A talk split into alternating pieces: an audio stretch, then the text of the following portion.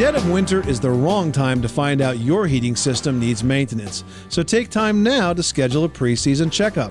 Hi, I'm Tom Kraeutler. And I'm Leslie Segrete with today's Money Pit Home Improvement Minute. A heating system checkup is a great investment in function and efficiency, and it guarantees comfort during the cold months ahead. It also helps to prevent more expensive problems and breakdowns. Make an appointment now with a Heating and Cooling Pro for a thorough checkup.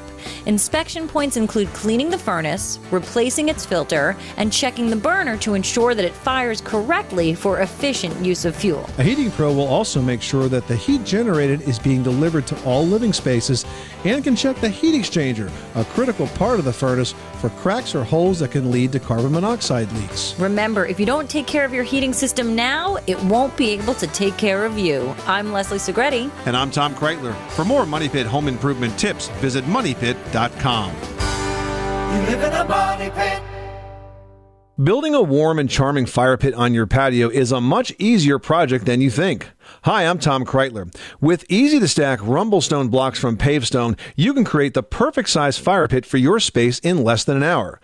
The four different size blocks are stacked without mortar in almost any shape to create a beautiful old world style fire pit. It's that simple. Rumblestone is available at the Home Depot, and you can find instructions for this project and many easy Rumblestone projects at pavestone.com. Traffic jams, tailgating, pileups. Ugh, the joys of driving. How could it get worse?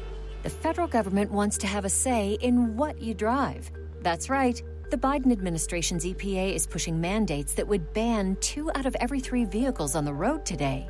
Don't let Washington become your backseat driver. Protect the freedom of driving your way. Visit EnergyCitizens.org. Paid for by the American Petroleum Institute.